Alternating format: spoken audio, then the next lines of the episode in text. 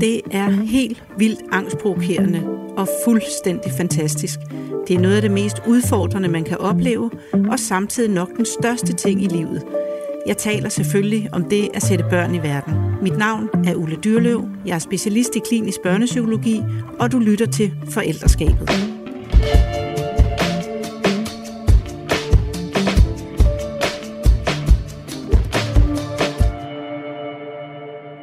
Jamen, velkommen tilbage til dig, anne Sofie. Tak. Øh, vi sluttede jo sidst med øh, faktisk et, et rimelig hæftigt, en hæftig start på en historie, som jo øh, er alle dine oplevelser, eller jeres oplevelser, I havde da, i forbindelse med Lolas mm. fødsel. Og øh, det kunne jeg rigtig godt tænke mig, at øh, du fortæller noget mere om øh, så vi får hele den historie, så vidt det er muligt. Jeg ved godt, at det er en, har været en meget forvirrende tid, og en mm. svær tid, måske også ting, du, du faktisk slet ikke rigtig kan huske, men, øh, men jeg er meget, meget glad for, at du har sagt ja til at komme og fortælle historien. Selvfølgelig. Og der, hvor vi sluttede, det var, at du øh, havde den her kriblen nede i din ben, mm. eller kilden, eller... Altså det hedder restless leg restless syndrome. Leg, ja, øh, og at alt var ligesom afprøvet med kalk og med mm. venepumpeøvelser mm. og med, med alle mulige forskellige ting, og mm. så går du ind for at skal sove, fordi du er så fuldstændig udmattet, og hver gang du lukker øjnene, så kommer der et billede frem med en, en økse, ja. der ligesom øh, slår Lola ihjel. Mm. Ja.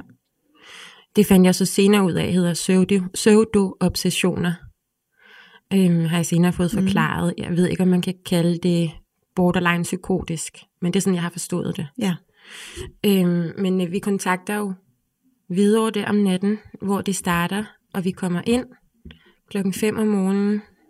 Jeg kan huske, vi skændes på vej i bilen, og fordi vi kan ikke finde vej, og vi har jo været derude 100 gange, og vi kører vild, og det er sådan, jeg føler, at vi har mistet kontrollen. Mm. Vi kommer ud på videre, og vi sidder og venter på gangen på, at der skal komme en. Og så kan jeg ikke huske, hvad der sker derfra. Jeg ved, at øh, jeg siger ja til at få hvad som helst, der kan... Jeg ved ikke helt, hvordan jeg skal forklare det, men få mig tilbage til virkeligheden. Så jeg får benzodiazepiner, jeg får noget, der hedder Sobiklone, som er et angstdæmpende sove medicin, en, en angstdæmpende sovemedicin, og så får jeg Oxapax, eller Oxazepam, tror jeg det hedder, som mm. også er noget angstmedicin. Øhm, og så bliver vi indlagt separat. Jeg bliver indlagt alene, og min mand bliver indlagt med vores datter længere ned ad gangen. Og hvor gammel er det, at Lola er på det her tidspunkt? Øhm, to dage. Okay. Knap. Ja. Øhm, og så ligger jeg der og skal sove, og jeg har enormt meget angst omkring det her medicin. Jeg kan slet ikke lide følelsen af, at min krop bliver tvunget til at komme ned i gear, når mit hoved er et helt andet sted. Mm. Det føles som om, jeg bliver splittet psykisk. Så jeg, det er meget angstprovokerende for mig i lang tid at få det her medicin. Øhm, og jeg er hele tiden bange, og jeg er hele tiden bange for, at jeg er ved at dø. Jeg har jo galopperende angst. Ja. Øhm, og der kommer sygeplejersker ind, og de har jo også travlt, og de prøver at berolige mig, og jeg får noget EKG, så vidt jeg husker, for ligesom at udelukke dig, at der, der er noget, og alle sådan nogle ting. Øhm, og til sidst så falder jeg jo så i søvn, og sover nogle timer. Øhm, og så er der sådan en plan for, at jeg ikke må være sammen med min datter alene. Øhm, så min mand skal være der, eller en sygeplejerske skal være der, når jeg har hende. Vi får gang i amningen. Øhm, mens jeg er der, så hver dag, så bliver jeg ligesom interviewet, eller jo, det sidder nok interviewet af en psykolog, eller en læge, eller sundhed, sundhedsplejersker, eller jordmøder, eller hvem det nu er, med, der har alle mulige skemaer og Ja, det er sådan nogle questionnaires, altså hvor du skal sidde, og de sidder og krydser af og udfylder. Ja, og, ja. ja, og jeg skal fortælle, hvad jeg oplever, og hvordan jeg har det, og, øhm, og det er jo med alvorlige miner, og jeg bonger helt ud på alle dem der. Mm. Øhm, og de skriver hele tiden ting ned, jeg siger, og jeg forstår ikke, hvornår de noterer det, jeg siger. Jeg forstår ikke, hvad der ligesom er udslagsgivende, hvad der er faresignaler, hvad der er alarmerende. Jeg kan ikke, jeg kan ikke skelne mellem noget. Mm. Øhm, de siger, at jeg taler i ring, at jeg ikke kan huske. Øhm, de siger, at jeg er hypoman, tror jeg det hedder. Mm. Øhm, og har talepres.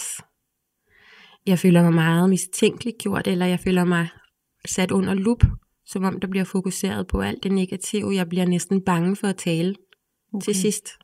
Fordi at jeg føler, at jeg har mistet evnen til at vurdere, hvad der er virkeligt, og hvad der er fornuftigt, og ja. hvad alt muligt. Jeg føler ikke, jeg har noget kompas Nej. i forhold til at føre en samtale. Det hele flyder sammen for mig. Og der er ikke nogen, der beroliger dig ud over medicinen, der skal berolige. Der er ikke nogen mennesker, der, der står hos dig lige nu, hvor du sådan fortæller om det, hvor du tænker, der var en, der beroligede mig, eller gav mig Nej, altså det kan godt være. Det er jo... man kan jo ikke huske alt, Nej. og jeg husker sikkert også ting forkert, det gør man jo. Mm. Og måske særligt i den her situation, hvor jeg havde så massiv søvnmangel. Ikke? Ja. Øhm, men jeg, jeg husker ikke som nogen som ondsindet, men jeg husker dem som meget mistænkelige over for, hvad jeg kunne finde på, mm. og hvilken tilstand jeg var i. Så jeg følte mig meget sygeliggjort. Ja. Og farlig og forkert. Øhm, der var to sådan afdelingssundhedsplejersker, tror jeg det er, øhm, som jeg synes var rigtig, rigtig søde. Og de var også omsorgsfulde, men de var jo selvfølgelig også meget kontente. Mm. Fordi det skal de jo også være. De bliver nødt til at fortælle, hvordan landet ligger. Det er jo dem, der skal holde øje med, at, at alt er, som det skal være. De kan jo ikke sende nogen hjem, som er til far for deres barn og sådan noget. Øhm, så jeg synes ikke, at de var uvenlige som sådan, men jeg manglede helt klart en, der fortalte mig, hvad det var, der foregik. Mm. Og øhm, hvordan, hvad, hvad udfaldene kunne blive af det her. Ja. Fordi at jeg var jo i tvivl om, at jeg er på vej ud i en tilstand, hvor jeg kan finde på at slå mit barn ihjel. Kan de finde på at fjerne mine børn? Kommer jeg nogensinde hjem igen? Mm. Er jeg på den lukkede lige om lidt? Skal jeg have elektroshock? Altså jeg kunne ikke, jeg vidste det ikke. Nej. Øhm, de begyndte også at observere min mand, og øhm, han er ikke super ekstrovert. Han, han er ikke særlig snaksalig i det hele taget. Han er meget sådan en klippe og øhm, utrolig fattet. Han er fra Jylland, ikke? Mm. Øhm. Nå, no, okay. og han er bare altid meget stabil. Og, ja. og han lukkede en lille smule ned over for det der, eller måske meget. Mm. Altså han blev sådan til sten. Og så begyndte de jo også at kigge på ham og sagde, at han var mimikfattig. De var bekymrede på, om han kunne spejle vores børn. Okay. Øhm, og det var rigtig voldsomt for ham, og han blev vred. Øhm, og såret, han synes, det var dybt ubehageligt. Mm. Øhm, som en, der altid har været stabil og er en god far og gør sig umage og alt sådan noget. Ikke? Men i den situation, der var vi jo meget presset. Ikke? Selvfølgelig. Øhm, så det var meget ubehageligt for ham. Så vi havde det rigtig dårligt der, samtidig med, at vi ikke rigtig kunne tage noget sted hen, og vi, vi var i en venteposition for at se, for at få at vide, hvordan jeg havde det, for jeg vidste det ikke selv. Nej. Og, så, og, øhm, og hvor var bror? Han var stadig hos mine forældre på okay. det her tidspunkt. Ja. Det blev han jo nødt til. Han blev ja. der bare, og mine forældre var søde, og Dejligt. fortalte ham, at mor var ved at føde, og at vi kom hjem, når det var overstået. Ja. Han var to, så han havde jo ikke sådan en meget veludviklet tidsfornemmelse. Så det gik egentlig fint, og han er vant til at være sammen med dem. Og, ja. så, så han havde det godt. Øhm, så kom jeg ud til en, øhm, jeg ved ikke hvad det er, en evaluering på Amager Psykiatrisk Hospital. Og jeg taler med en læge og en sygeplejerske, og de spørger om alt muligt, og jeg svarer. Og, og det, det, det er en aftale, som hospitalet laver for os, og vi kører derud. Og vores datter bliver tilbage på hospitalet i armene på øhm, chefsundhedsplejersken Julie, som var rigtig god til at passe på hende, og det mm. var jeg tryg ved, selvom det var meget underligt ja. at skulle efterlade hende der. Men øhm, vi kører derud, og de øh, spørger mig en masse ting, og jeg forklarer, forklarer, forklarer, og så siger de, øhm, men du er jo ikke sindssyg, Anne-Sophie, og jeg bliver meget lettet, fordi ja. ja.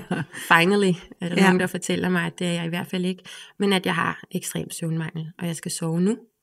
Øh, vi kommer tilbage til hospitalet, fortsætter på benzo og fortsætter med at blive interviewet, og er ligesom i det der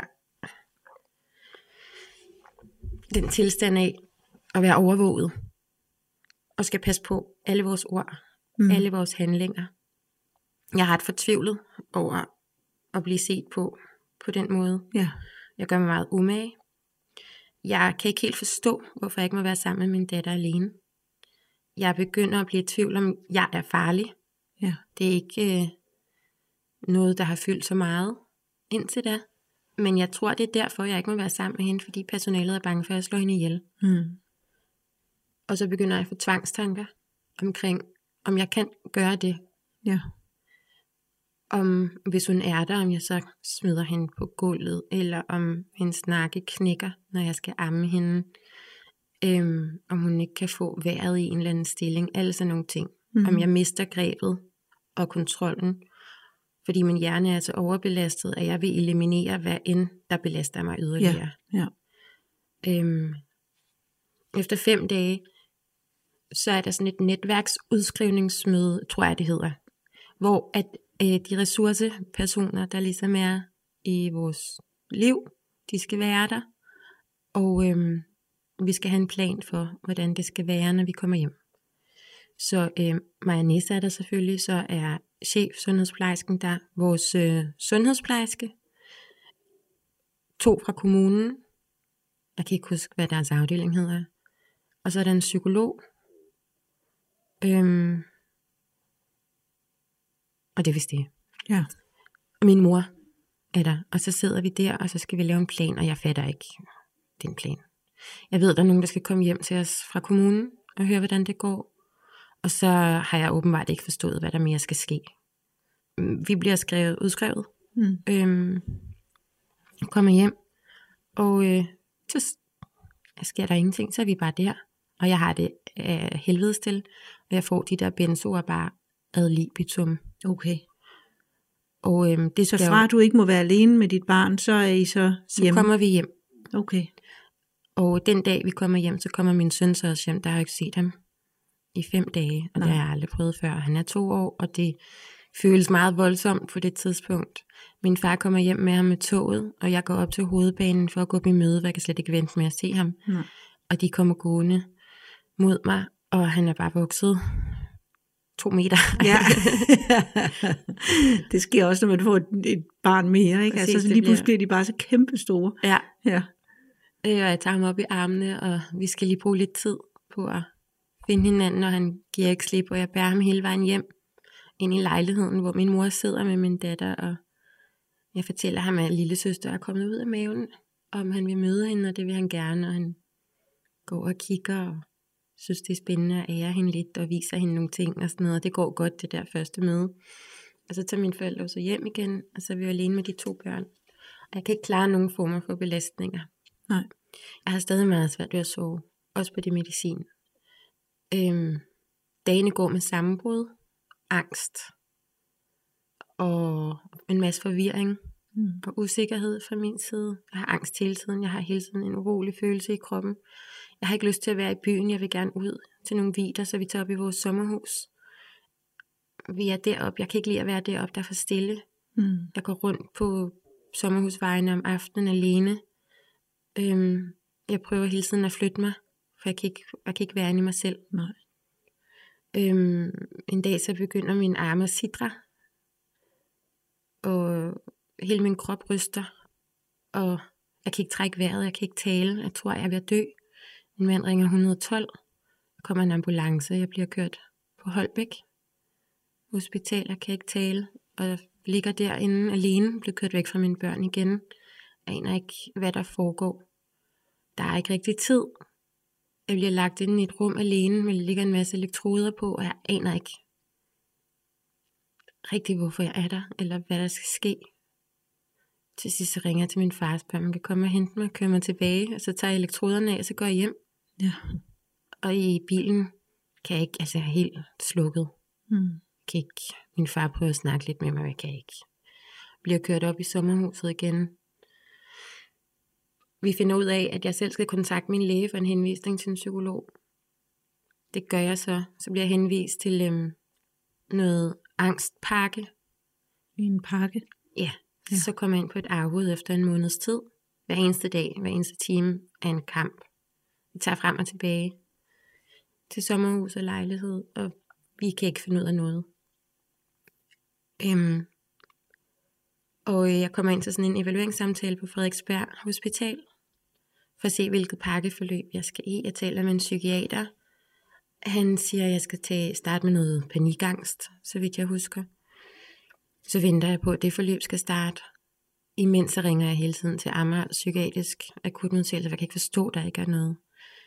Jeg prøver hele tiden at få min sundhedsplejerske til at finde ud af et eller andet. Jeg kan ikke finde ud af, hvordan, hvorfor jeg, altså, hvad der skal ske. Nej, det, det er jo simpelthen også helt absurd, vil jeg bare sige, når jeg lige sidder her og lytter til det. Det er jo helt absurd. Det føltes meget øh, for let, eller sådan. Ja. Så kommer jeg ind til første til dag, eller første samtale til det der panikangstforløb, og han siger, ej, du skal ikke i det her forløb. Vi sætter dig lige på et andet forløb. Så, kommer jeg, så går der nogle uger jo med det igen. Vente. Ja, ja. Så starter et nyt forløb. De siger, du skal have noget mere hjælp end det her. Det er ikke for dig. Jeg sidder jo med mennesker, der går på arbejde og er bange for at køre metro. Altså, jeg kan slet ikke hænge sammen. Nej. Øhm, så det stopper jeg igen. Jeg får at vide, at det kunne være godt, hvis jeg kunne få nogle andre diagnoser påklistret mig. For så kunne jeg komme i et eller andet forløb. Ja. Fordi det er jo ikke en diagnose at have en fødselsdepression. Nej. Øhm, så der er ikke rigtig noget hjælp. Og vi kommer hjem igen, og jeg giver lidt op, og jeg læser om det, og det går jo også over på et tidspunkt, men det gør det bare ikke. Nej. På min fødselsdag den 7. august, der vil jeg bare ud i vandet. På stranden. Jeg vil ud i vandet alene. Og jeg går ud og ud og ud, og jeg vil bare væk. Jeg drømmer om bare at blive opslugt. Være vægtløs. At der er stille. Der ikke er noget, der forstyrrer. Ja. Overhovedet. Kort tid efter bliver jeg indlagt. Vi er ude på psykiatrisk akutmodtagelse igen. Det, det er vi mange gange i den periode. Hver gang vi kommer derud, så er der ikke rigtig nogen notater, de kan rigtig finde ud af min journal, og de kan ikke finde ud af at læse den. Der er jo altid en ny læge, det er jo reservelæger, eller vikarer, Mm. eller noget i den stil, sygeplejersker. Øhm, vi kommer derud igen, og den gang bliver jeg så indlagt. Øhm, fordi nu så siger de, nu, skal, nu bliver vi nødt til at gøre noget, vi bliver nødt til at finde ud af, hvad vi skal gøre. Der er ikke nogen sengepladser, så jeg ligger på sådan en modtagerafdeling og venter. Og venter og græder og kigger ind i væggen. Og er jo ikke sammen med mine børn. Og øhm, min mand, han er ved at... Han har båret et meget stort læs i de her måneder. Ja. Lola blev født i maj, det her det er august. Og jeg kan ikke... Øh, jeg er bange for, at han dør. Altså, han virker dybt deprimeret. Okay. Ja, det kan man jo godt forstå. Ja, er du sindssyg? Ja. Han er helt slukket, han er så træt. Ja. og han ved ikke, hvad han skal gøre. Han har ikke noget tilbage. Og jeg kan ikke finde ud af at ligge der. Der sker jo ingenting. Hvad fanden skal jeg der? Mm. Så efter 3-4 dage, så siger jeg, jeg kan ikke, jeg kan ikke bare ligge her og vente. Min familie, den er, jeg er bange for min mand, han kollapser lige om lidt. Mm. Vi kan ikke, jeg bliver nødt til at tage hjem. Det er jo ikke, fordi jeg har nogen hjælp, men jeg kan heller ikke ligge der. Så de siger, okay, men det forstår vi godt, og så bliver jeg udskrevet, kommer hjem og har det været helvede til, at starter forfra det hele. Jeg får stadig benzoer. Jeg binder mig til sengen om natten. Øhm, jeg er meget vred. Jeg er hysterisk. Der kan ikke være mere end i mit hoved. Nej. Det er som om det hele tiden slår revner. Hvorfor binder du dig til sengen? Fordi jeg er bange for, at jeg står op om natten og slår mine børn ihjel. Okay. Jeg skal hele tiden være i kontrol. Ja. For jeg stoler ikke på mig selv. Nej. Det gjorde de jo tydeligvis heller ikke på hospitalet. Nej. I de fem dage, du var der. Men Og så det er jo dem, de- der har autoriteten. Ja. Og det er mig, der ikke kan se virkeligheden. Mm. Så jeg har ingen, ingen tillid til, at jeg har noget kontrol over Nej. mine handlinger.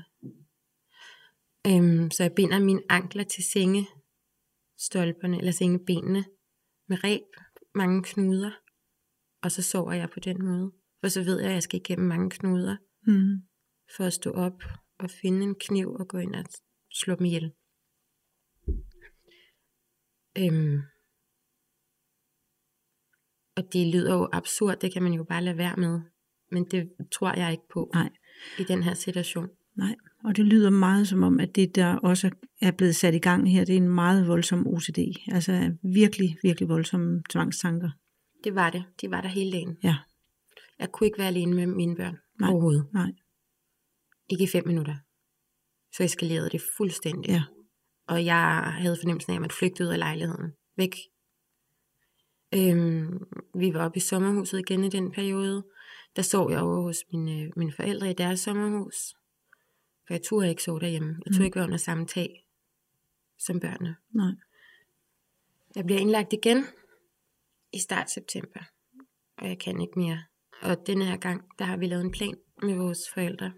I forhold til at hjælpe Nis, altså min mand der. Øhm, så der er en, en anden voksen hos ham hver dag, Ja, mens jeg er væk. ja, så noget aflastning til Noget ham. aflastning, noget hjælp, Ja. fordi vi kan ikke klare det. Nej, selvfølgelig ikke.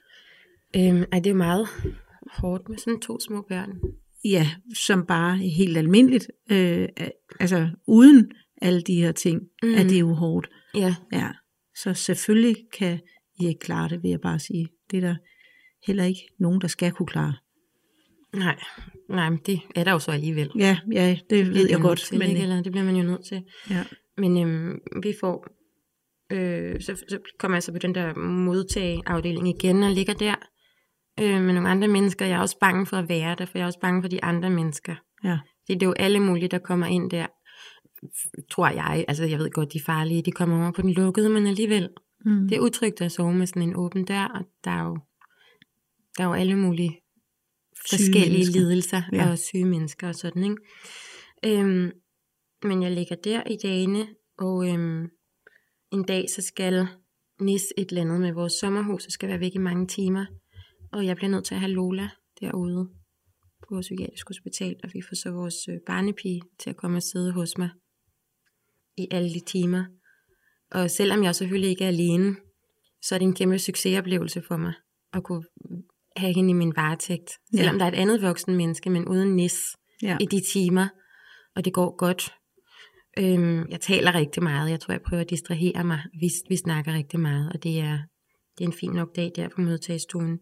Øhm, de kommer på besøg hver dag, fra ved 1-tiden til ved 5-tiden, eller 13 til 17, hvor at jeg smider tøjet, så snart de kommer og vikler Lola, min datter, ind, så vi er hud mod hud, fordi jeg føler, at jeg er håbløs bagud, og Ja. jeg ødelægger hende, og jeg har jo lyst til bare at lægge hud mod hud 24 timer i døgnet med Ja. ja. mine børn der i starten. Og øhm, jeg ammer, og mens hun er der, jeg virkelig sidder og leger med min søn. Der er sådan et besøgsrum, sådan et familierum, man kan få lov til at opholde sig i. Og jeg prøver ligesom at presse så meget kvalitet og nærvær ind i de timer, vi har sammen. Så bytter vi sutteflasker. Øhm, jeg har pumpet ud og fyldt op dem for Nis med hjem, og jeg får tommen tilbage. Og det gør vi hver dag i al den tid, jeg er der. Øhm, jeg ender med at være der i fem uger, tror jeg. Okay. Øhm, en dag, så, siger, så kommer der en psykolog ind, som jeg synes var rigtig god. Og han siger, der er kommet en ledig sengeplads, men det er på den lukkede. Øhm, vi synes, du skal tage imod den, så vi kan komme i gang med udredningen. Det er kort tid, inden min familie kommer på besøg. Jeg siger ja, det kan vi jo godt. Jeg ved ikke, hvad jeg ellers skal gøre. Jeg har ligget på modtagelsen i fem dage på det tidspunkt, mm. tror jeg. Og der sker jo ingenting der. Jeg ligger bare for benzoer, kan ikke sove, er alene, har det bare skidt. Ja. Øhm, vi begynder at ryge. Jeg, Du har ikke røget før, eller hvad? Jo, det er for lang tid siden, Ja. men ikke sådan. Øhm, og lægen siger bare, ja, det gør du bare, hvis det hjælper dig. Mm. Det er fint. Øhm, og det føler jeg, det gør. Der er sådan et øh, flyl i, ind, ved indgangspartiet på hospitalet, som jeg spiller på. Jeg spiller klaver. Nå, okay. Der sidder jeg nogle gange og spiller om aftenen. Men ellers er der jo ikke så meget at lave. Jeg kan ikke høre musik. Jeg kan ikke høre podcast. Der er ikke plads til sådan nogle ting i mit hoved. Nej. Det er faktisk først øh, sidste sommer, at jeg kunne høre musik igen. Okay. Som om, at det har brændt ind i hjernen, eller der har været for... Der har været... Det var ubehageligt. Ja. Var indtrængende. Ja. Det var for meget. For store ja. indtryk. Ja.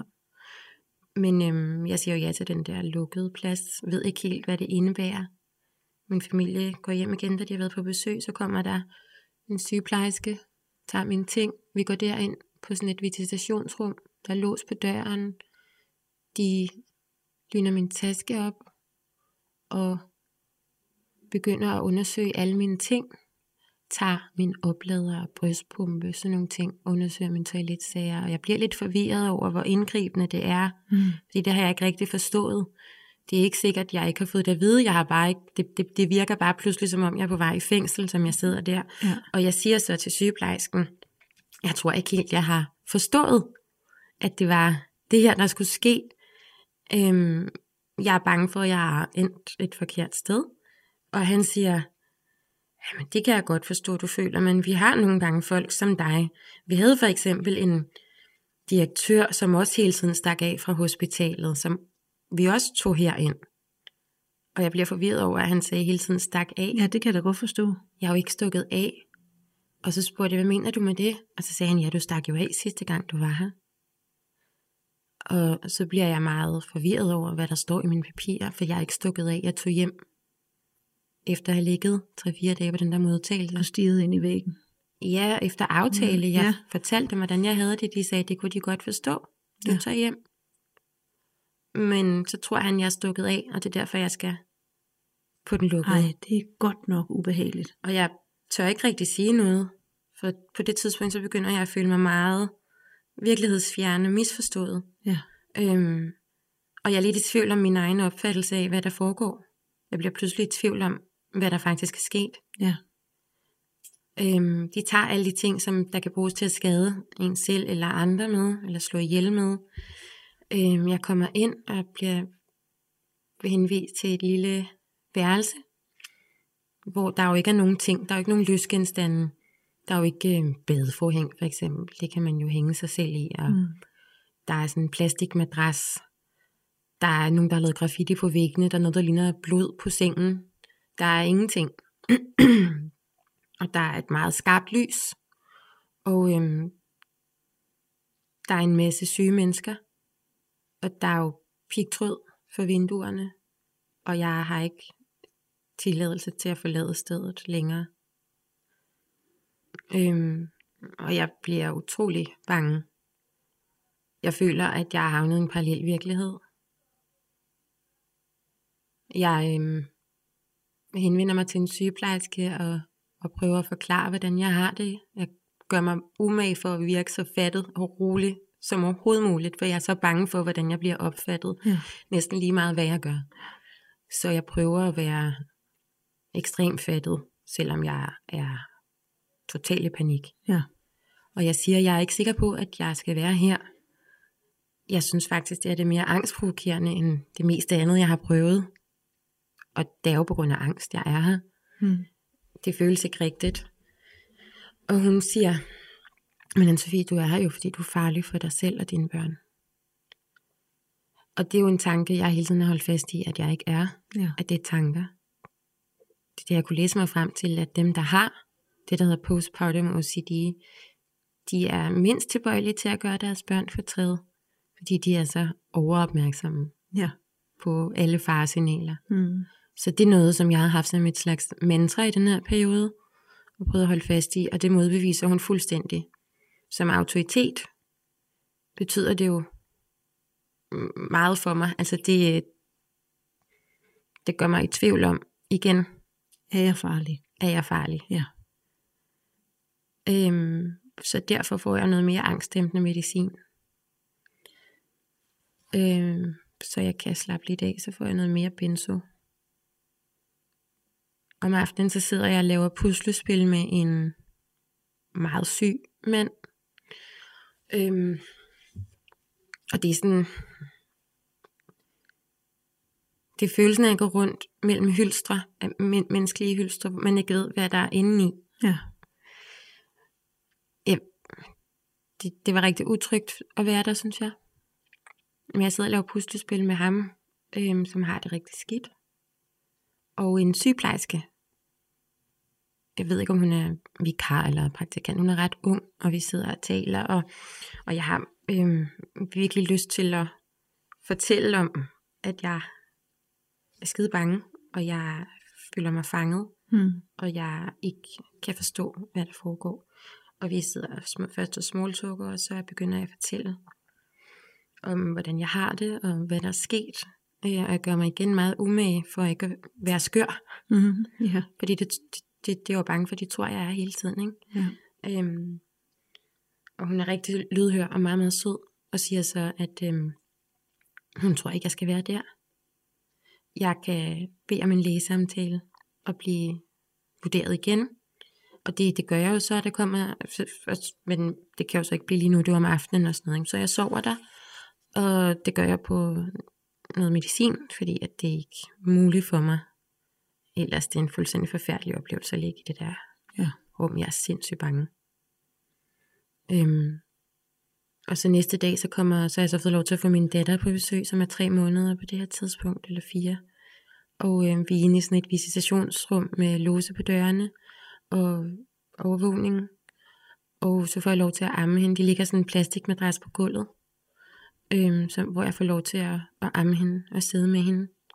Og mens vi er der, øhm, og jeg føler, at det hele det løbet var af hende, eller sådan, Mm.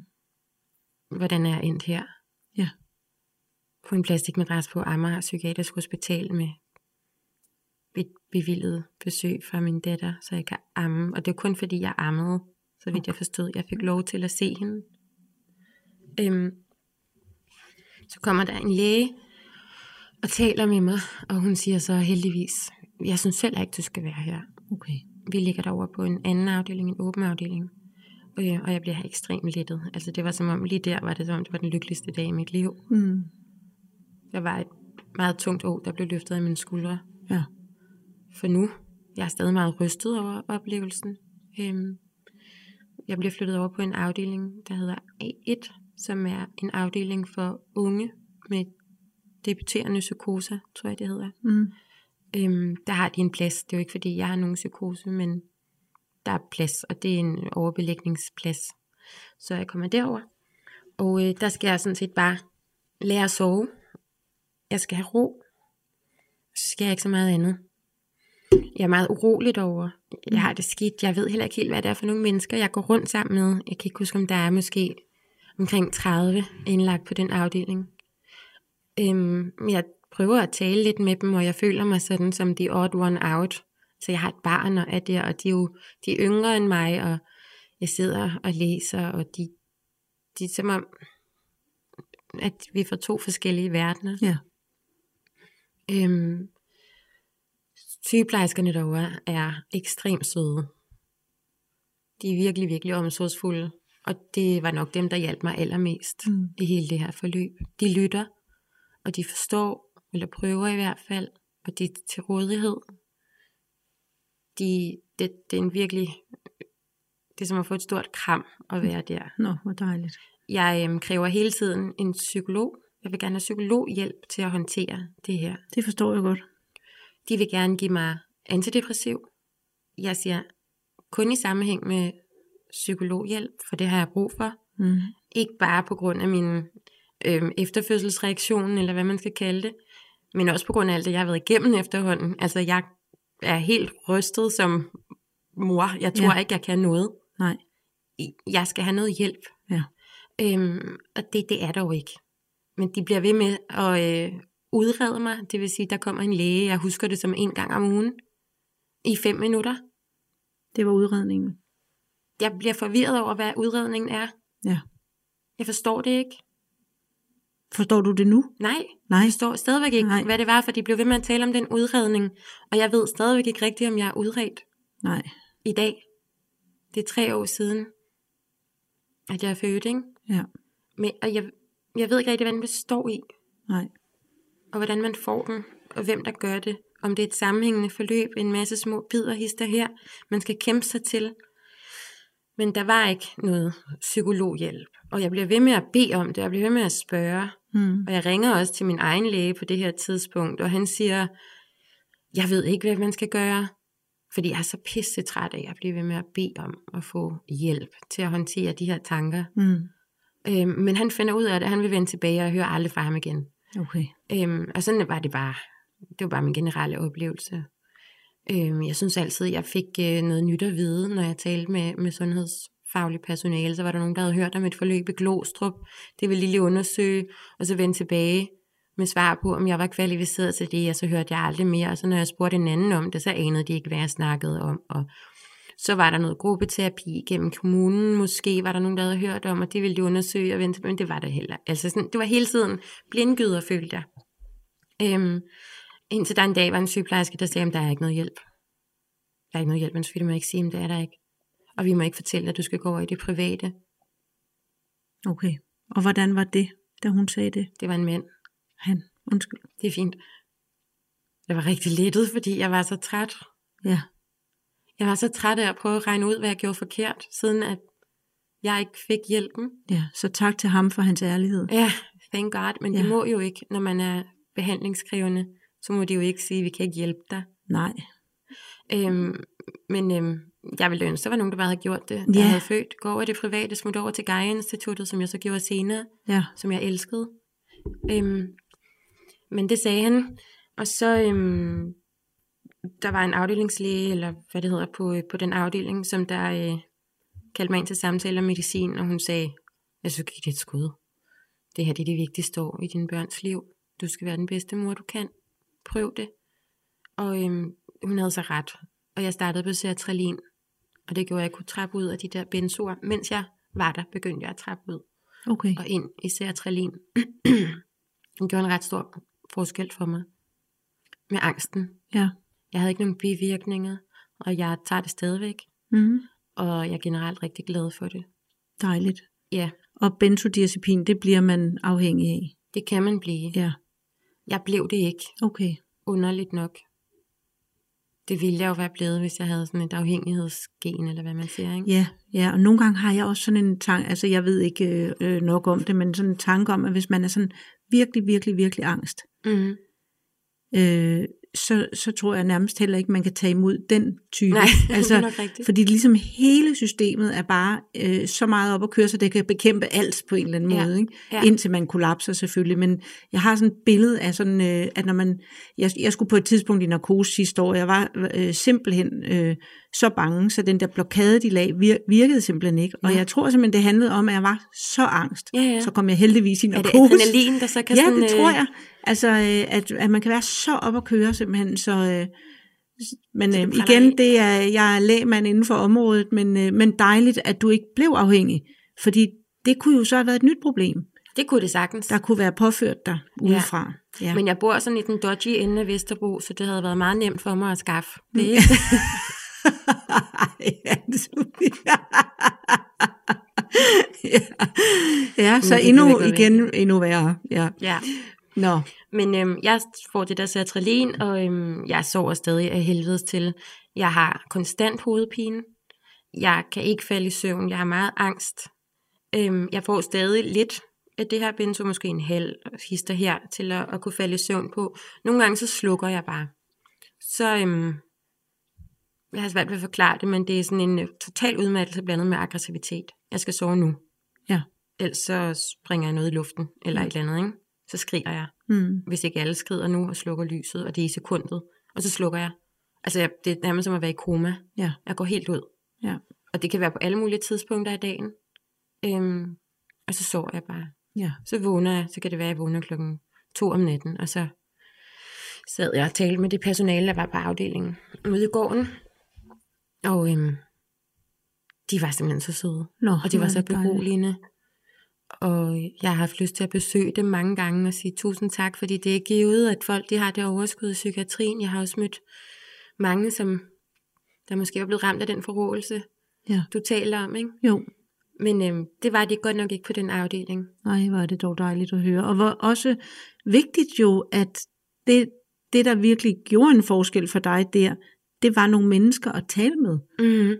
Som, fordi der var de jo, ja selvfølgelig var de jo fagpersoner, men de var jo sikkert også lidt, altså når I sad og talte, det var vel også ligesom gode til at spejle dig lidt. Og, Det var øh, de. Ja, Øhm, der, der, var, der var også en, der sad og græd med mig. Altså også sad og græd, fordi hun blev berørt af, af det hele. Og jeg følte, at de var der med mig. ja, og følte, jeg følte, de så mig, og hørte på mig, og Mhm. gjorde, hvad de kunne. Ja, Jeg havde tillid til dem. det er virkelig dejligt at høre. Det var, øh, ja, kæmpe tak til A1. Ja, ja, Øhm, men så begyndte jeg sådan et udslusningsforløb, eller hvad man siger, hvor jeg skulle prøve at være derhjemme. Det startede med, at jeg kom hjem nogle timer, og så skulle tilbage på hospitalet for at se, hvordan det gik. Så jeg langsomt blev udsat for den belastning, der ville være derhjemme. Ikke? Mm. Og så prøvede jeg at sove derhjemme en nat, og så kom tilbage til hospitalet. Og det var sådan, jeg langsomt blev øhm, udskrevet. Så blev jeg udskrevet til et forløb. Min søster, hun er psykiater, og jeg er jurist. Så vi havde ikke nogen problemer med ligesom at læse vores, eller mine rettigheder, og mm. prøve at finde ud af, hvad der var til, eller vi havde ikke problemer med sådan ligesom at læse, hvad der stod og forstå det. Men vi havde stadig problemer med at regne ud, hvordan jeg fik hjælp. Ja. Selv min søster, som har været på Amager i to år. Ja, så det er en psykiater, og det er en jurist her, som har øh, svært ved at regne ud, hvordan får man den her hjælp. Ja, Ja, som der står alle steder er tilgængelige. Der står på alle sider om fødsler og mor og barn, at man skal kontakte sin læge eller sin sundhedsplejerske, hvis man har det dårligt. Hvis man har mistanke om en efterfødselsdepression, for der er hjælp at hente. Ja, Men jeg vil gerne se dem. Ja. Stadig. Jeg vil gerne vide, hvorfor de skriver det, hvad det, de tror, der er derude. ja, Og hvordan får man den? Hvem er kvalificeret? Kan vi ikke også få noget at vide om det? For jeg var åbenbart ikke. nej, Øhm, men øhm, min søster, hun fortæller mig, hvad jeg skal sige. Og øh, afdelingslægen på afdelingen skriver en øh, særlig ansøgning eller et eller andet, et brev til nogen, mm. om jeg skal have en særlig slags hjælp, et, et slags skræddersyet forløb eller et eller andet. Jeg forstår ikke helt, hvad der skete. Men jeg fik bevillet en psykolog til at håndtere den akutte fase af min OCD, som jeg blev udskrevet. Så jeg var hos hende tre gange om ugen. Det var på Gamle Kongevej Psykiatrisk Center, hvor vi arbejdede målrettet med OCD-tankerne. Mm. Hun var rigtig god. Øhm, hun hed Anja, og øh, vi lavede skemaer og målsætninger og alle sådan nogle ting. Og øh, jeg fortalte hende jo, hvordan det var gået. Jeg turde stadigvæk ikke køre med barnevognen for eksempel på det tidspunkt, eller være alene med børnene. Mm. Så øh, min mand havde jo makset ud på barsel på det tidspunkt. Ikke? ja, Han har heldigvis en god ordning, hvor han har 8 måneder, men ellers ved jeg ikke, hvad fanden vi skulle have gjort. nej, Øhm, men der øver vi nogle forskellige eksponeringsstrategier. ja. Så der får du simpelthen reel kognitiv terapi for din OCD, Yes. kan jeg høre. Ja, Det gør jeg. Og vi trapper ned langsomt til to gange om ugen, til en gang om ugen. Jeg tror, jeg går hos hende i et år eller mere. Det kan jeg faktisk ikke huske.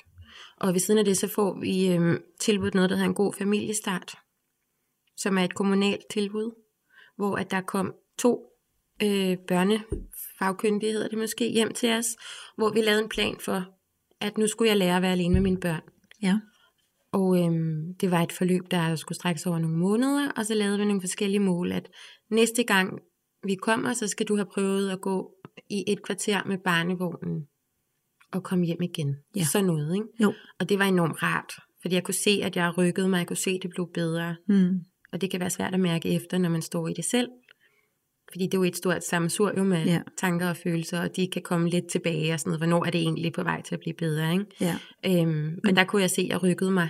Og da forløbet sluttede, så kunne jeg faktisk godt være alene med min datter en dag. Ej, fantastisk. De fik Ja. simpelthen, det de hjalp dig til, kan jeg jo så sige, det var at få din hjerne til at holde op med at ringe 112 Mhm. konstant, Mm. øh, men i små træningsbider Mm. i forhold til det. Og så viste de dig jo også den tillid, Mm. at, at for de ville som fagpersoner jo aldrig give dig den opgave, hvis ikke de troede på, at du kunne klare den. Mm. Så dels ligger der jo tilliden, hvor de fortæller dig, vi tror på, at du er stærk nok til det her, for ellers ville vi ikke give dig den opgave. Mm. Og dernæst går du så i gang med eksponeringen og Mm. ja, hele den kognitive terapi, der ligesom får afkodet din hjerne, kan man godt kalde det, til ligesom at komme ud af 112 alarmberedskabet. Mm. Bare lige for at sige, hvad det så var, der skete. Ja, Ja, så dejligt. de var rigtig, rigtig, rigtig søde. Øhm, og udover det, så gjorde de også det, de roste os rigtig meget. Vores kommunikation, vores øh, initiativrigdom, vores samarbejde, vores omsorg og forståelse for hinanden. Og det gjorde jo også, at vi begyndte at få øje på, at vi ikke kun var helt håbløse Mm. i den her situation. Det synes jeg er noget af det vigtigste som forholdsvis ny mor, eller efter fødsler, det er det der med at bygge øh, kvinder op. Ja, Der er rigtig meget sådan mom-shaming, og der er tit misforstået gode råd, som kan føles som om, at, at man bliver set på en, der ikke har styr på det. mm. Eller at de slet ikke er interesseret i, hvordan man egentlig har det, og hvad man allerede ved, og hvad man har tænkt omkring alle mulige ting, når man får sådan et råd. Det, det er rigtig dejligt med opbakning.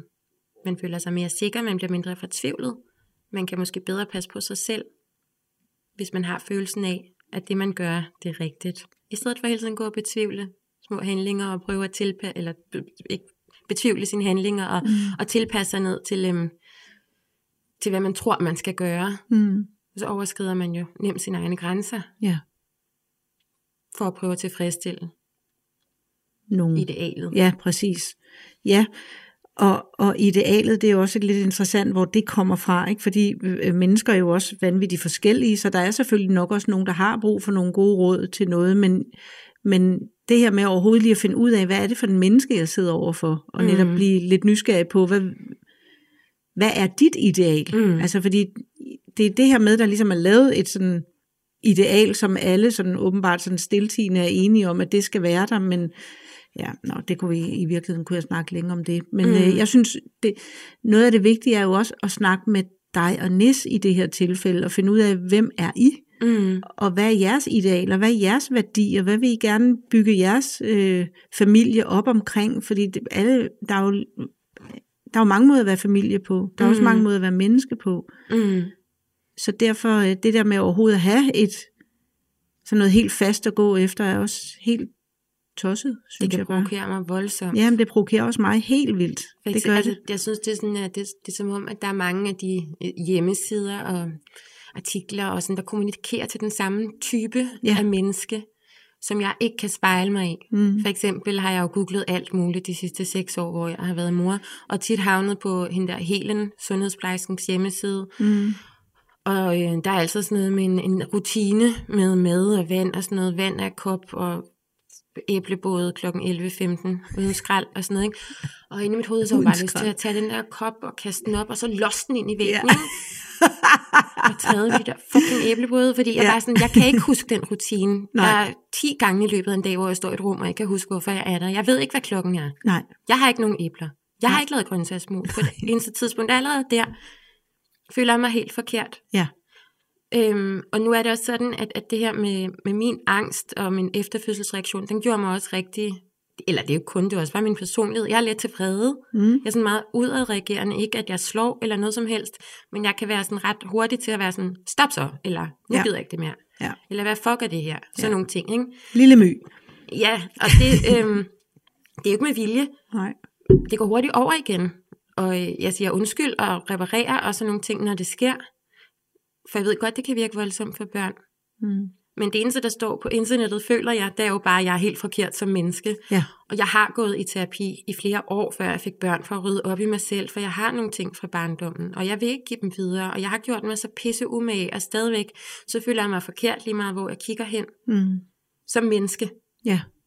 Og det er jeg så træt af. Ja. Det er jeg så træt af. Jeg bliver så, jeg bliver, så bliver jeg bare fred igen. Ja, ja men det, det tror, jeg- vil jeg så bare sige til dig, det tror jeg er godt. Altså, jeg synes, vrede er stærkt underkendt. Og det, det, det er jo så også en del af det samfund, vi lever i, at det hele skal være så skide pænt, mm. øh, så man meget hurtigt bliver set som, øh, ja, ja, slap lige af, eller nu skal du ikke øh, rolig nu-agtig. Altså, det er jo Mm. sådan, måske noget af det, der kan gøre mig aggressiv på tre sekunder. Det er, hvis Mm. der er nogen, der siger, rolig nu til mig. Du nu skal af. ikke rolig nu mig. Nej. Nu skal jeg nok. Vrede er jo vrede er sådan set også overskud. Mm. Og vrede er jo også en tro på, øh, at man kan ændre på nogle vilkår. Og vrede er, øh, øh, ja, det, det er vel dybest set også en tro på, at der er nogen, der lytter.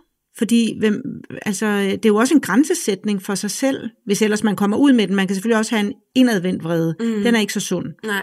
Det er, det, det er, hvis man tør lade den komme ud, og det vil jeg gerne opfordre til, fordi ja. Ja. jeg synes, det hele er blevet alt for pænt, og jeg er rigtig røvtræt af det, at man skal tale så pænt, altså at det hele skal være helst også med den her stemme, som mm. jeg slet ikke har. Jeg kan dårligt nok lave den, uden at komme til at lyde som en uhyggelig psykolog. Altså, hvor jeg sådan, undskyld, har du ikke nogen bumuskel, eller hvad? Altså. Mm. hvorfor, prøv nu, altså det er ikke dig, jeg taler til. Nej, nej, jeg har en. Ja, men altså, jeg, jeg synes virkelig, at øh, det går også ud over børn jo. Mm. For børn er jo vrede, det skal de jo også være, og vrede er jo lige så sundt som, som glæde, så nu piskede jeg lige mig selv helt op, men bare for at sige, du skal passe på din vrede. Den, er, Mhm. den er vigtig. Jamen, den går Altså- heller ikke nogen steder. Jeg har altid haft den som drivkraft. Jeg tror, jeg blev født med den. Ja. Og det er også øhm, årsagen til, at jeg er kommet nogle steder, tror jeg. Ja, for hvor er du i dag, hvis vi ligesom, for vores tid er ved at være gået, Mm. hvor, hvor vil du sige, du er i dag i dit liv og i dit forældreskab? Øhm, altså, jeg synes ikke, jeg er landet noget sted, for det er jo øh, rivende udvikling. Min søn er lige startet på øh, Atheneskolen. Vi har nogle meget højt begavede børn, øhm, og det er en udfordring i sig selv, hvor vi stadig lærer, hvordan vi håndterer det. Ja. Det synes jeg er svært. Øhm, Og Atheneskolen kan jeg lige sige, det er en skole udelukkende for højt begavet, hvor man og højt begavet, så har man en IQ på 130 plus. ja. Ja. Øhm, og øhm, jeg skal skilles. Det er vi i gang med. Det er en Okay. øh, meget, meget flot skilsmisse indtil videre. Vi er meget stolte af os selv og hinanden. Vi bor stadig sammen. Så det klarer I lige så flot faktisk, som I har klaret det andet her. Indtil videre, ikke? Ja. Vi har aftalt, at vi går i parterapi og taler om konflikterne, hvis der skulle være noget, vi ikke kan løse. Dejligt. Lige nu arbejder vi på positionen. Øhm, jeg er startet i øh, et advokatfirma, der hedder Aurora Advokatfirma, deltid. Øhm, og så øhm, arbejder jeg på min egen podcast om æstetik. Øhm, Og sover du? Det har jeg lyst til at spørge dig om. Mm, altså, jeg bliver nok aldrig en rigtig god sover, vel? Men jeg tager ikke medicin længere. Det er lang tid siden, jeg har gjort det. Heller ikke melatonin, som jeg ellers har brugt i mm. overvis. Øhm, altså, jeg sover måske 5 timer i snit om natten. Okay, ja, det er ikke meget, men det er jo meget for dig. Altså i det, du ellers har fortalt, så er det selvfølgelig meget, men det er jo ikke meget i forhold til, øh, hvad man egentlig... Nej, jeg har det bedst, når jeg har sovet sådan 8, ikke? Jo, præcis. Men det er sjældent, jeg kan det. Ja. Jeg tænker, at det bliver bedre, så mine børn bliver ældre, og min datter sover stadigvæk ikke igennem. Hun er tre lige om mm. lidt.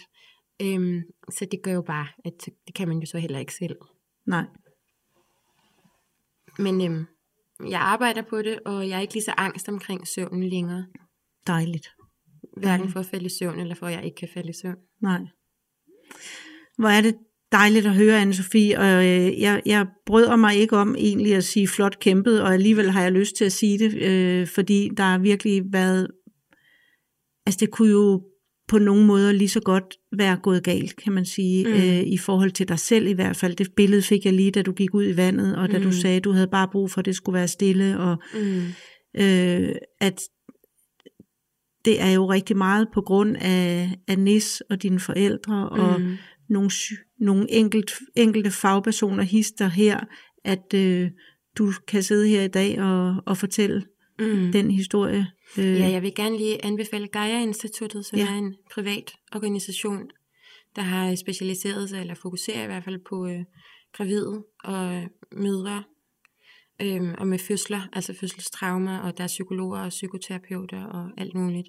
Og øh, der gik jeg hos øh, en, der hedder Anne Klarine Nørgade, som, hvor jeg bare sad og græd ud og blev krammet, hvor dejligt. mentalt i hvert fald. Ja, Det var en, en meget, meget dejlig fag, favn at være i.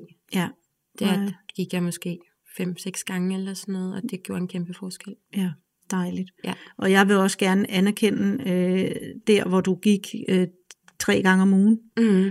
øh, og du sagde også, du gik der et år. Det tror jeg. Ja, og det er meget lang tid øh, i, i, i den verden, vi er i i Ja. dag. Der er mange, der ligesom tænker sådan 6-8 gange, så bør det være overstået. Og der, det vil jeg bare sige, hvor er det fantastisk, at det ikke var sådan et sted, du kom hen, Mm. hvor du rent faktisk kunne få det, der er brug for, for det tager lang tid. Det er også mit indtryk, det var et særforløb. Ja, Hjulpet på vej af den overlæge ude på øh, Psykiatrisk Hospital Amager, og så min søster ja, og min vrede. ja, sådan. Hurra for det hele, også Ja, freden. Ja. Også vreden. Og øh, tusind tak, fordi du øh, kom og ville dele det her øh, med alle dem, der måtte sidde derude og have brug for at høre lige præcis din historie, for at få noget at spejle sig i, som ikke har været så rosenrødt som alt det andet, de kan finde rundt omkring. Mm. Ja, så tak for Selv det. Imens jeg har dig, vil jeg gerne henvise til en lille guide, jeg har lavet. Den er til forældre, der gerne vil være sikre på, at de spotter tegn på mistrivsel, eller måske går rundt med en lille mavefornemmelse med, åh, jeg tror, der er et eller andet i vejen. Så vil guiden være med til at give dig en afklaring på det. Du kan hente den på spotmistrivsel.dk, og den koster kun din e-mail. Jeg er selv ret stolt over den. Men uanset hvad, så vil jeg bare sige Tak fordi du lyttede med.